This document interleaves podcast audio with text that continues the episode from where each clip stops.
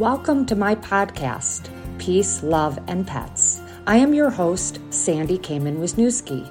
Join me and my guests as we share our personal stories of struggles and triumphs as we continue our path of spiritual growth. We'll share story after story, many that include animals, our great teachers in this life. We are all souls living a human experience on paths of self discovery here on planet Earth. On this podcast, my goals are to give you tools to help serve you on your personal path of evolution. Individually and collectively, we can create a world filled with peace and love. Let's do it together.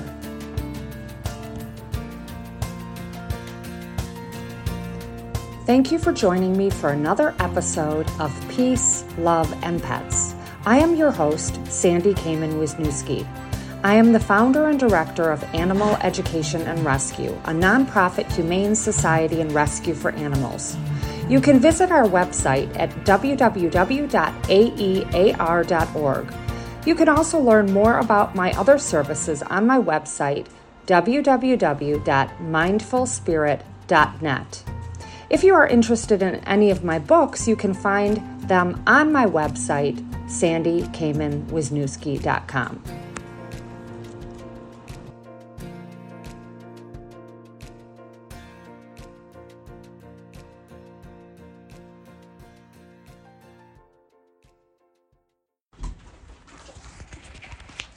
Hello, everyone. This is Sandy Kamen Wisniewski with Peace, Love, and Pets.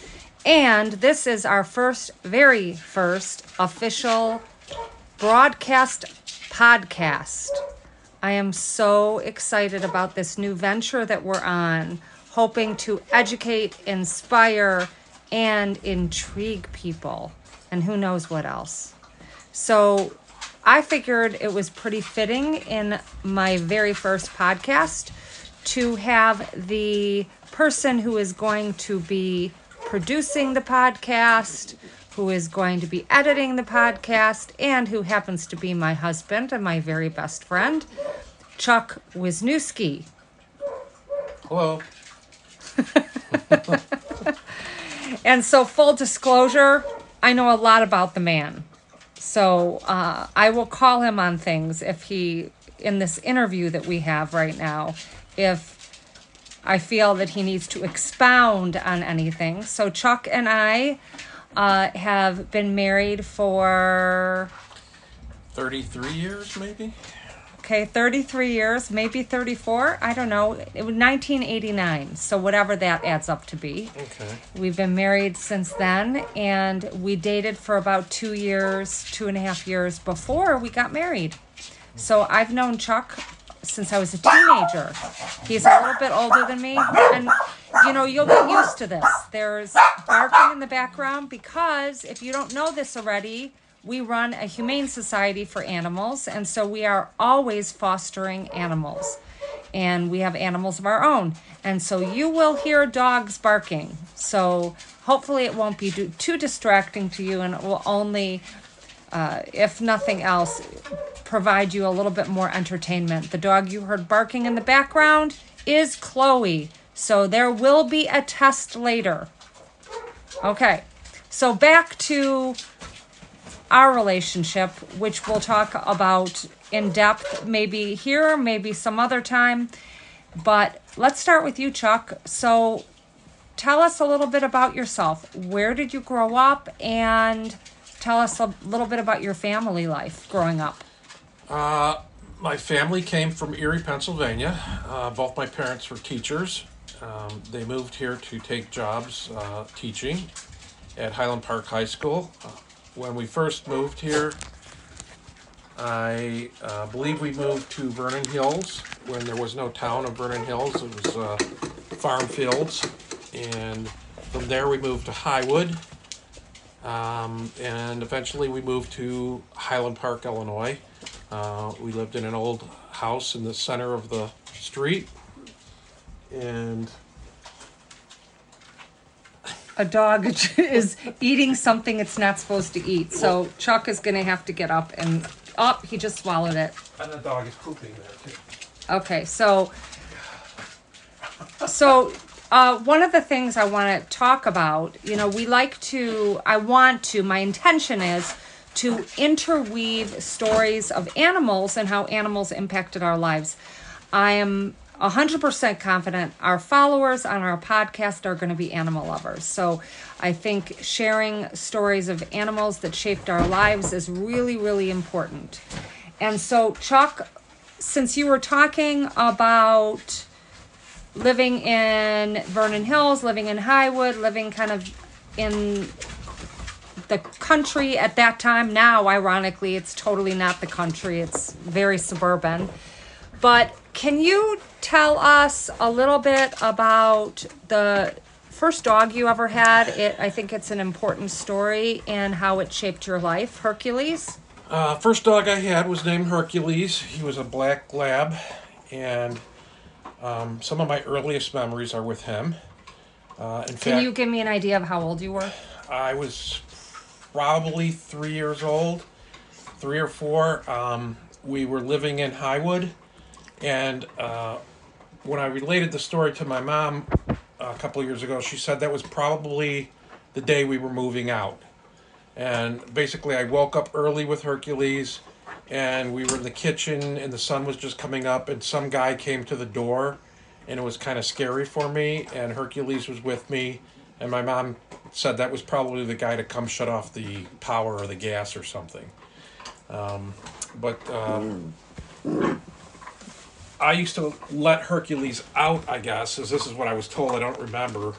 And um, Let him let Hercules outside. let, let him outside to go to the bathroom in the morning. I would wake up early before my parents, and Hercules would run off and get caught by the dog catcher. The dog catcher. Right. Animal control. Animal control, we call them now. But uh, so my dad decided that Hercules had to go, and uh, he gave Hercules away to uh, another family that we knew, and that was very sad for me. And that was my first dog. So that was Chuck's first experience with a dog that unfortunately was given away. Yep. And uh, I remember you telling me, um, you know, numerous times throughout the years that you always wondered what really happened to him, and that you want, you know, that that the not knowing was very painful for you.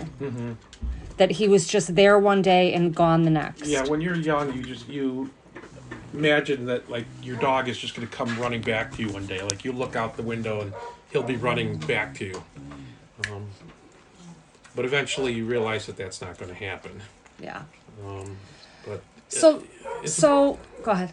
as a young child, you have, you want hope that that would happen. So So, you know, I think being in the animal rescue world, and Chloe has something she shouldn't have. She's eating and swallowing. In the animal rescue world, because, and we'll, as you listen to my podcast, you're going to hear a lot more stories and adventures about running a humane society for animals and a rescue. Been doing it since 2003.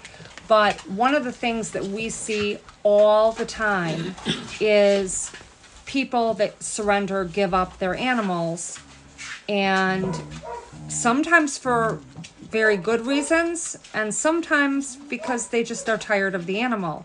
And the poor children are so often you know in the crossfire of the decisions their parents are making setting a horrible example to their children a- of animals being disposable instead of living, breathing, breathing, feeling animals. Now, again, that's not in every case, but it is certainly enough that that we see that that just like Chuck was impacted by Hercules being given away, then uh, you know, of course, so are all these other kids. So, you know, it's really important that we be very careful about how we navigate our lives, especially if we're raising children. And um, so we can only share that message the importance that we show our children good examples of how to be kind and how to be good and how not to give up on things or animals because it will le- leave a lasting impression on our children. So, uh, so let's fast forward because this could be like a three day conversation uh, on your life living in Highland Park, Illinois. You had a sister, a brother, mom, dad, and a dog named Ginger, and a cat named Molly. That's correct. So, Prior to that, I think I had two turtles. um, uh, and I think that covers it, yeah. So, and we'll tell the Molly story at some point about her having the kittens, which is a kind of a, a, a neat story.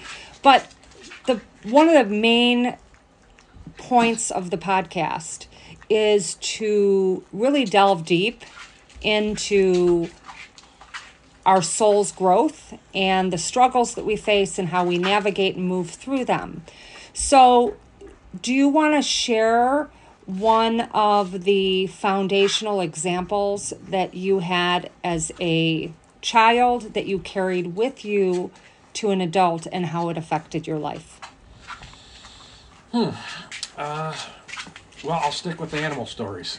Um, no, no. She's shaking her head. No. No, we're talking about not. We're talking about a thread of uh, something that you learned from your childhood Yes. that you carried with you for the rest of your life, or for a large portion of your life that uh, that greatly affected you. Well, uh, you want to tell the animal story? Go for it. well, that that I thought about that for a long time, and it affected me. Okay. Um, Which about Hercules, or you're telling Not about story? Hercules. Okay. Uh, I was always looking for to help animals, and if, when I, we found dead animals, we would bury them and have like a, I had like a little graveyard for animals. But one day I was walking through the, uh, the back area, through the backyards, and there was uh, pricker bushes there, and I saw that a bird had been caught in the prickers in the in the in the burr bush, and it couldn't get out, and I saved the bird. I carefully you know, held it and pulled off the prickers and everything. And as I'm doing this, my child mind thought, well, this bird's going to be so grateful to me that it's going to be my friend. It's going to, it's going to like want to go on my shoulder and hang out with me and be my buddy.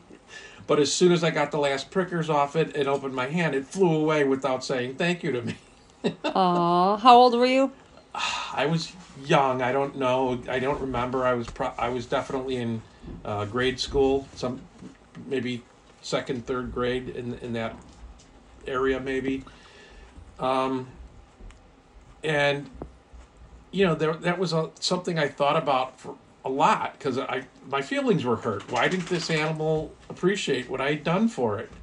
And I think you know now I, I understand that children do things the child adolescent brain they do things for a reward or you know an ends to a mean in a way um, you eventually learn that you do good things just because it's a good thing to do. You don't expect a reward anymore.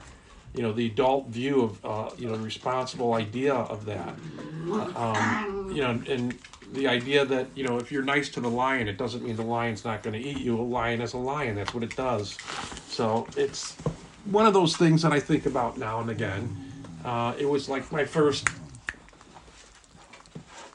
uh, you know, just lesson in life that I comes to mind. Okay. Okay, great.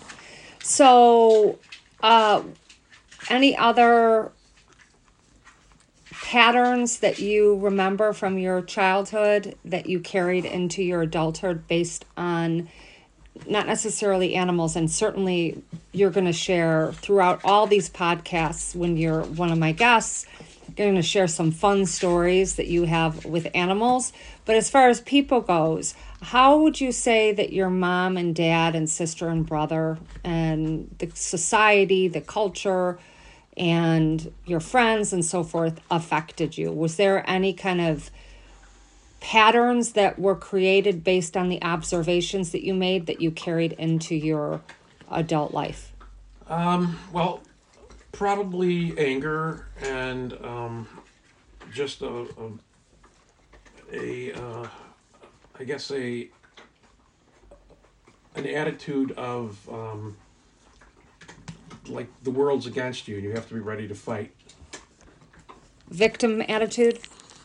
Somewhat, uh, maybe, yeah. Um, my dad, as you know, was a wrestling coach, football coach, boxing. His dad uh, was pretty absent in his life. He was an alcoholic. Uh, so my dad was very, he was like a drill sergeant, and everything was, you know, you got to be tough. Uh, and But there was a manipulation in that too. It wasn't it was um, uh, mental warfare too. yeah, I mean, he his his his part of his thing was to scare you, uh, you know. And um, of course, I learned those bad habits from him, uh, and it took me a long time to be able to figure that out and get rid of that programming. So to get I'm a whole picture kind of girl. So Right. can you give kind of a gauge on how long, how many years did you live with ha- being angry all the time and having a bad temper and and how did it affect your life? Well, uh, So when did that when did it so it was started when you were a kid that you well, th- The through anger? my upbringing, yeah, my upbringing was you would get angry like your dad would get angry Right. and then when did you finally wake up and say whoa i have to change things when you asked for a divo- divorce. so give a gauge on the time Uh, how that was like ten years ago, I think. So, uh, so you lived the first 40, 45 years of your life with my dad's bad programming, and um, yeah, and so your dad's bad programming and so when we talk about victim attitude um when did you stop blaming your father and take personal responsibility and how did that come about right, uh, I stopped blaming my dad as soon as I figured it out. Um, I mean, I knew where it came from. Uh, I knew that I needed to change. Uh, I read, I was reading a psychology book with case studies, and one of the case studies was pretty much uh, like my what I had, how I had grown up, and uh, I thought, okay, well, I understand where this came from, but now it's my responsibility. Uh, and in this book, they were the answer to all these people's problems was to practice mindfulness.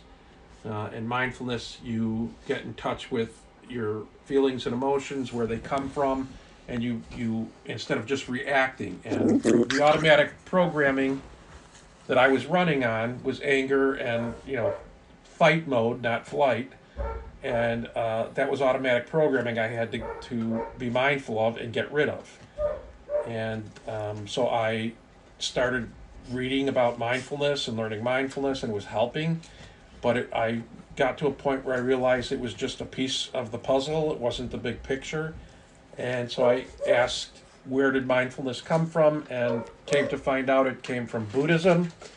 And so I started down the path of Buddhism and I studied Buddhism pretty much every day, all day for several years. Now how did you do that? How could i mean didn't you have a job? Well, going back to pet to our pet stories, I was pet sitting, so I was working pretty, you know, seven days a week, three hundred sixty-five days a year, pet sitting, and so while I was in the car, uh, driving to and from different clients' houses all day, I would listen to podcasts and books. Uh, and um, monks giving talks on diff- different parts of Buddhism, and uh, eventually, I just was able to rewrite my my thinking. so if somebody says well buddhism is a religion is that the religion that's not the religion you grew up with what how would you respond to that Uh, I would say that Buddhism is more of a, a correct way of thinking and understanding how your mind works. I A mean, so- philosophy? a philosophy. Some people uh, would argue, you know, that the, the technical terms of what a religion is, that it, it's a religion, but uh, it's more of a philosophy. Um, I, I, a way of life a way of life, a way of operating, being in control of your operating system. I grew up uh, Roman Catholic, and um, I, I think the the core message of, of of Christianity is, uh, you know, it's good, but I think it got uh, taken over by governments, and it I think became corrupted over time, and I it never got the messages I needed out of Christianity uh, to override what was going on in my head. So, can you? So, you talked about mindfulness, and that's where you first started. And then mindfulness led you to Buddhism. And so, can you, for the listeners, can you just give a couple tips on where, if somebody wanted to explore the philosophy of Buddhism, where would be a good place to start? there's so many today. Well, when I first started, uh, there wasn't a whole lot, and there wasn't very good translations. Um, today, it's all over the place. Um, uh, uh, the uh, the app uh, Audible, I think it's called, where you download auto audio audio books. um, they have free books from Thich Nhat Hanh and there's uh, you can just put Buddhism in on your podcasts, and you will come up with all kinds of stuff. Um, you know, podcasts that uh, people will give talks on Buddhism. Uh, it's just everywhere now. So, and and coming from someone myself, I think, as you've said, I'm more of a natural Buddhist. That it's just kind of how I've always been to an Right. extent. I didn't really have any formal teaching. Looking at it from my perspective, I would just encourage people not to get overwhelmed by as much information as there is out there on Buddhism and instead just to start somewhere and learn a nugget of information that might help you and serve you The and go from there. right, all, all Buddhism. There's different types of Buddhism, and it and it uh, evolved and changed as it moved from India through Asia into China. There's Zen Buddhism, um, but all of them have the same basic core, which is the Four Noble Truths and the Eightfold Path. And you know, just reading through it is not what you do. You actually you work with it. So you take the, the first, you know, you can read through the, the Four Noble Truths, and then you can listen to people give talks about each point on that for hours. And, you know, really you start to hmm. work, you know, um, organically. It becomes your, your way of life, your way of thinking. So you have to p- immediately start putting into practice the teachings, is what I'm hearing. like And- anything, right? You can't Right, just you can't buy a just- piano and and tinker around. You actually have to Practice. open up a book, learn what the notes are, and practice. Right. And as you do that, it becomes second nature, and eventually you can play a song without reading the notes or even thinking about it. You can play while you're watching TV. You could play because your hands. It becomes your muscle memory, just the way your my old programming was automatically fight and be angry my new programming is to be an observer and be calm and um, just automatically think what is more, most beneficial to myself and the people around me. So another aspect for you, I know that was hugely helpful to you, was um, was to meditate on a regular basis. And in this podcast, everyone just brace yourself because you're going to hear about meditating a lot on and off. And I want everyone just to have an open mind and be curious. Open mind and curious about everything we talk about and try to do your best not to say, I can't do this, I can't do that. We hear over and over again that people say, I can't meditate. And so I want you to just, if you're one of those people, if you could just do us the favor by just saying, I'm going to be open to listening to meditation. And throughout the podcast, we will explore meditation at depth. But this is Chuck's interview. And so he's going to share a little bit, if you don't mind, Chuck, just telling people a little bit about what your meditation practice is on a daily basis and um, and what works for you and why you do Uh, Well, when I started, it was just told to me that was what I was told. You need to learn to meditate, and I didn't. I was on board for learning, so I didn't question that. I didn't say, well. I, I'm, I like what I'm reading here, but I don't need to do this meditation. They said you need to learn to meditate. I said okay. So you were doing you were doing exactly what you were told to do. Uh, right. I was Because you were backed against a wall. I was plugged into the system. I said, "This, this is what I'm going to do," and um, you know, uh, my goal. A lot of times, people come to Buddhism. They want to be enlightened. They want to find happiness, or I just wanted to be a better person. And so, uh, you know, it, it is when you never meditated before. It, it can maybe sound a little scary, but I did a lot of research. I listened to what the people were telling me in podcasts and in books, and uh, you know, and uh, I just started. And um, the easiest way is to start focusing on your breath and how your body feels. So you just close your eyes, you relax, you count. You can count one, two, three as an in breath, and then you exhale and count to three slowly.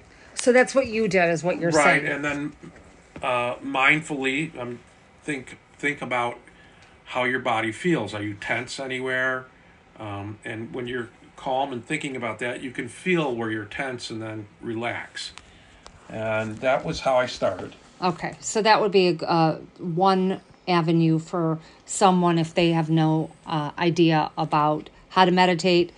I would also add that there is a million books, there's a million different uh, um, apps. There's the Insight Timer.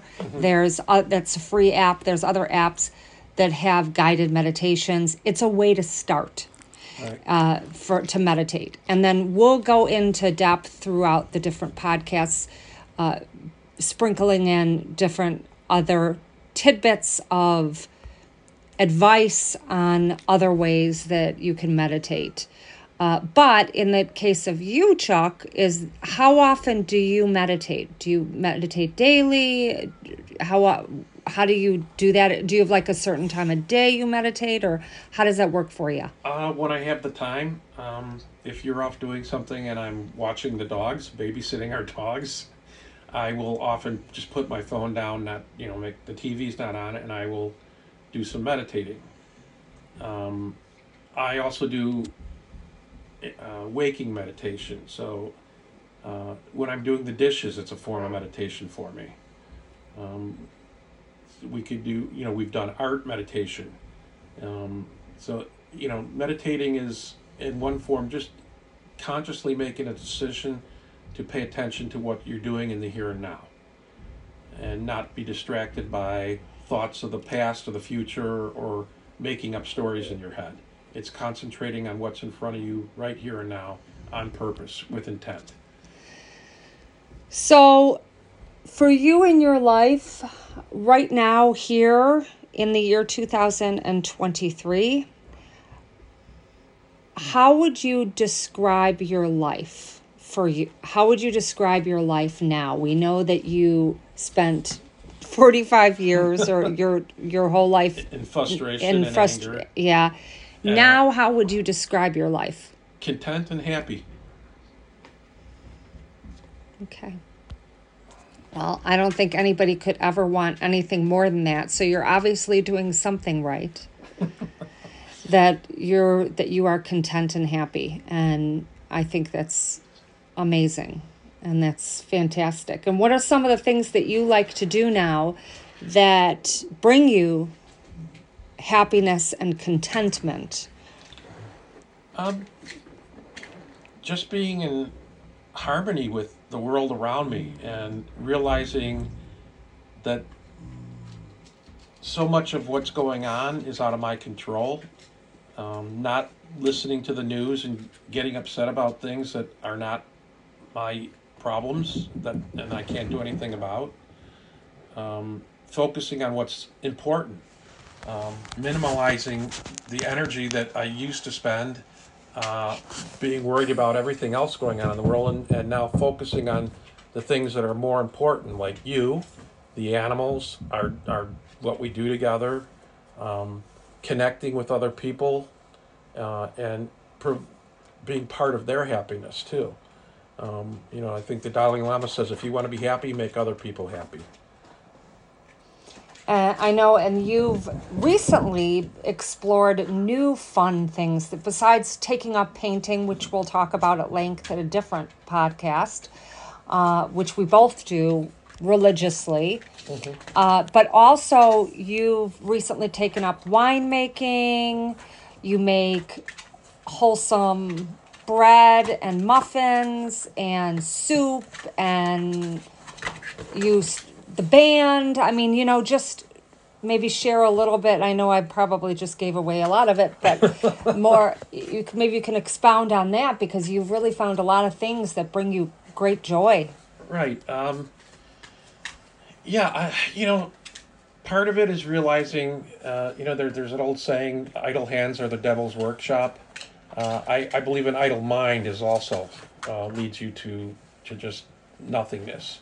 And I think everyone should always try to explore new things and um, keep busy. Um, you know, it's uh, I, I play the drums in a band, and um, I think last week I I said it, it it's fun to see how happy everyone is getting as we approach our band night. And you asked me, well, aren't you happy about it? And I, and I am, but I also find a lot of, you know, happiness that the other people are happy, and I'm sharing that with them. It's not just about me. Right. Um, you know, so uh, I'm making bread. I, you know, it's like I can do that. I figure it out. I make my own soap. Uh, you know, a lot of things that I, I just explore to, and I want. You know, I'm like when I'm making food for someone, it's I put love into it and care. It's not just an academic. Put this much of this, this much of that. Um, You put your heart and soul in it. right. That's great. You know, at a later podcast, I really want to talk about the blessings that you and I had happen to us during the whole shutdown of the world when COVID 19 virus and all of that happened. Um, I think that's an important thing to talk about because there were a lot of hidden blessings for a lot of people. And I know our painting and, you know, other things that we've explored, your band night, all happened because of the shift that happened at that time. But let's, we could save that because I think that's an, uh, an interesting and important discussion to have uh, that might help some people that are were struggling or are still struggling because of the changes in the world. So, is there anything else you want to share right now? Well, I could write books on what I want to share with the world. So, do you have any other questions? Or? yeah, uh, I can't think of any other questions right now, but I promise you I'm a question asker. So, I will love to have you on regularly as one of my guests on the podcast. And this gave everyone, I think, a lot of great information about you. And also, you gave some really great advice for people to help them on their own spiritual path of to find contentment, happiness, joy, and connections. And of course, animals are all intertwined in all of those things. So I think we're going to end this podcast for now. And I want to remind everyone that if anyone is looking to adopt an animal, we have lots and lots of animals dogs, cats, rabbits, guinea pigs, birds, all different kinds of animals that are available for adoption. You can go to our website, aear.org. Also, I am a spiritual coach and a medium and a energy healer in case anybody needs any of those kind of services you can go to my website which is mindfulspirit.net and I want to thank Chuck again for being so brave and so transparent because in sharing his very intimate story of his growth, he is going to be sharing that information with people that need it right here and right now in their lives, helping to give them tools that will help them to better their life so they can go from being angry, scared, or unhappy people to being the exact opposite content, happy, and connected with people around. So, thank you, Chuck, for joining me, and we will see you again. Thank you. And this is Sandy Kamen Wisniewski and Chuck Wisniewski.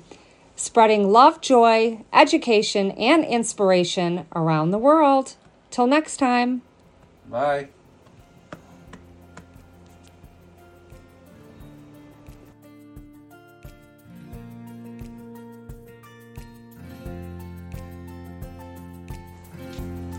Are you interested in reading more stories of animals that shape our lives? Check out all my books that are available for sale at www.sandykamenwisniewski.com. Are you looking to adopt a new family member? See all of our available dogs, cats, rabbits, guinea pigs, birds, and much more on our website at www.aear.org.